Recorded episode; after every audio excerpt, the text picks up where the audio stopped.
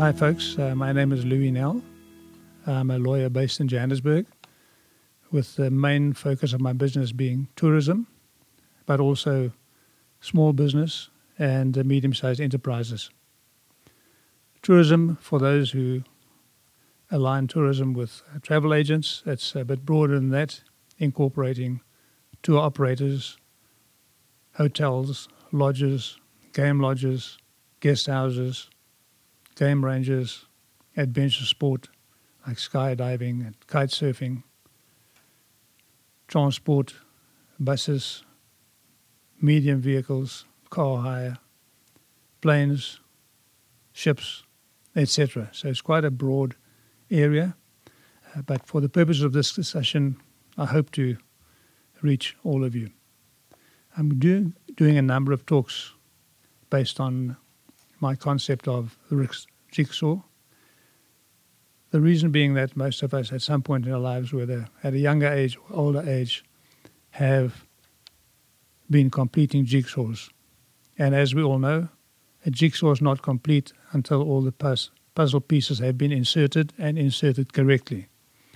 Likewise, risk comprises of a jigsaw.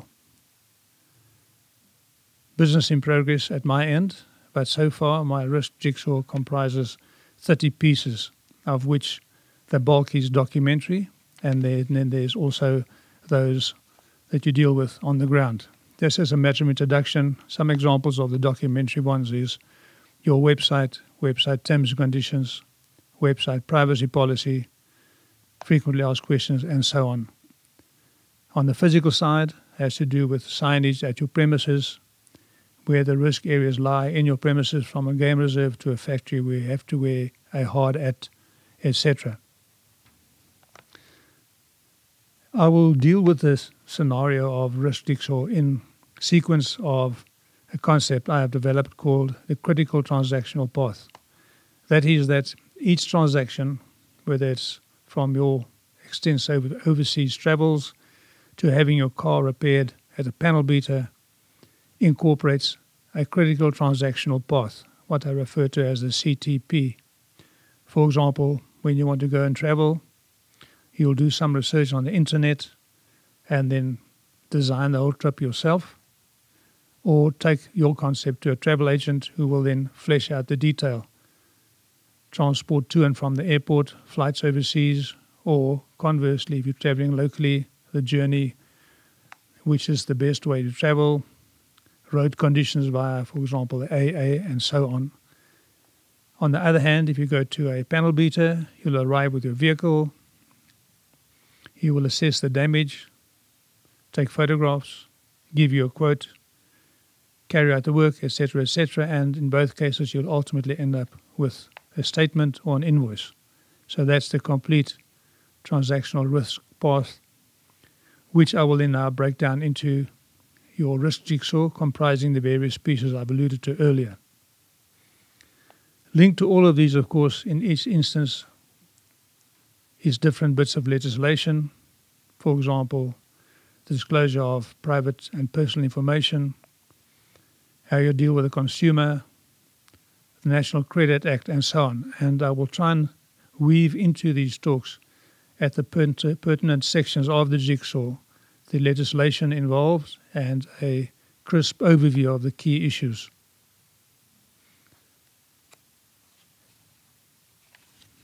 So let's look at uh, the first area of concern in my CTP sequence, and that is the intellectual property issues, um, and more importantly, your website. If we stand still at the intellectual property issues for a minute, and we'll get back to that in more detail later, uh, is the concept that more often than not an idea comes to mind when you're with your friends and uh, is then ex- explored subsequently without any written documentation. And one of the key areas that become problematic later is who owns the intellectual property. Intellectual property in that regard pertains to the concept, the value in what has been thought about, the percentage in which everybody will share in this venture, etc. more about that later. However, let's look at the concept of a website. And in principle, the saying that a chain is only as its weakest link applies to this risk jigsaw concept. So if we start with what I've alluded to earlier, namely intellectual property, let's have a look at the name and or logo of your business. That can be reflected on your website, in the body of the website, or the URL, or it can simply be a bolt from the blue, the proverbial light bulb moment when uh, you suddenly came upon this idea, whether driving your car or discussing something with your mates in the pub. This is then the birth of your brand, and the ownership and management need to be clarified at the outset.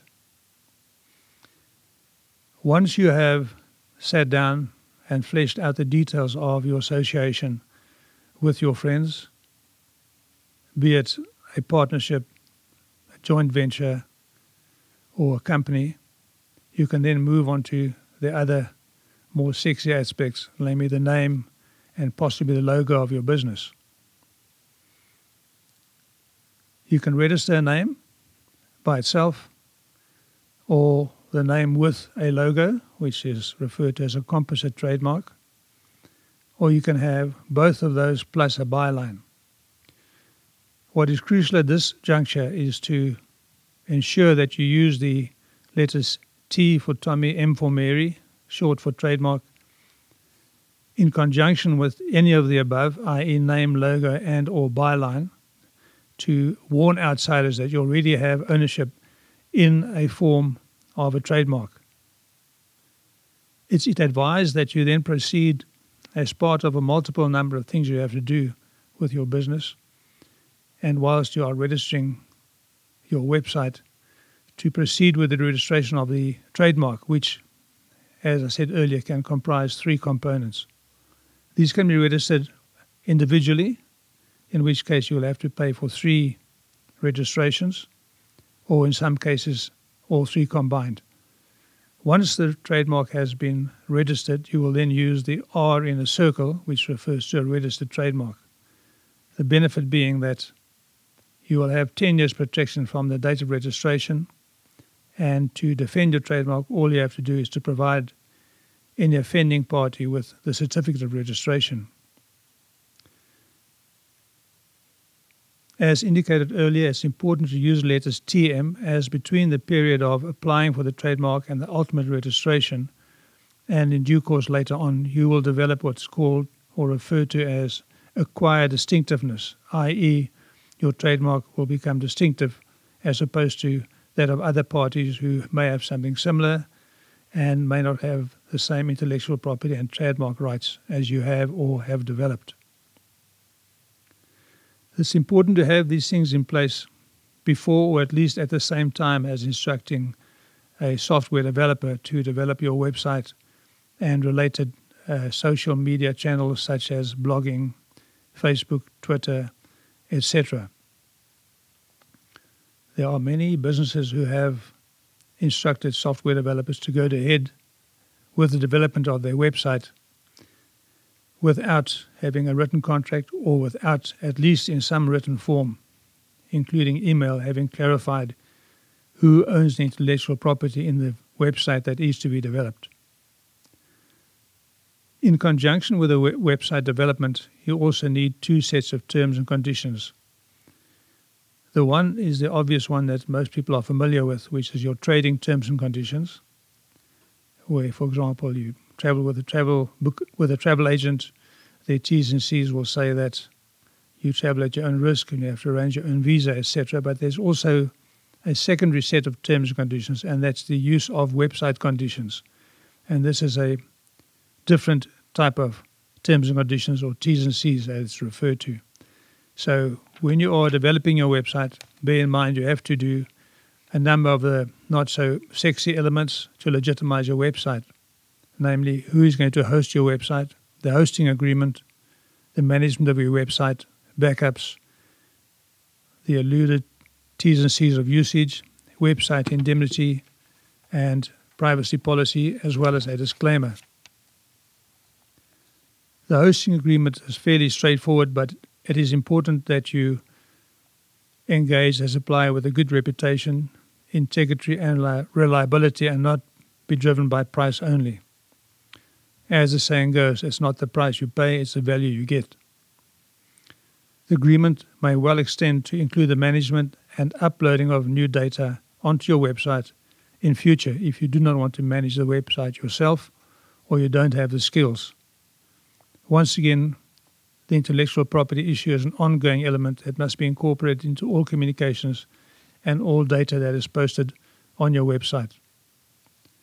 Part of the entire process, especially given the current blackouts that uh, occur right around the country, or power outages as also referred to, is to have a good backup system, whether it is by virtue of a hard drive on site or ideally off site, even both and the other version, for those who are more IT orientated, is to have it on a cloud based system.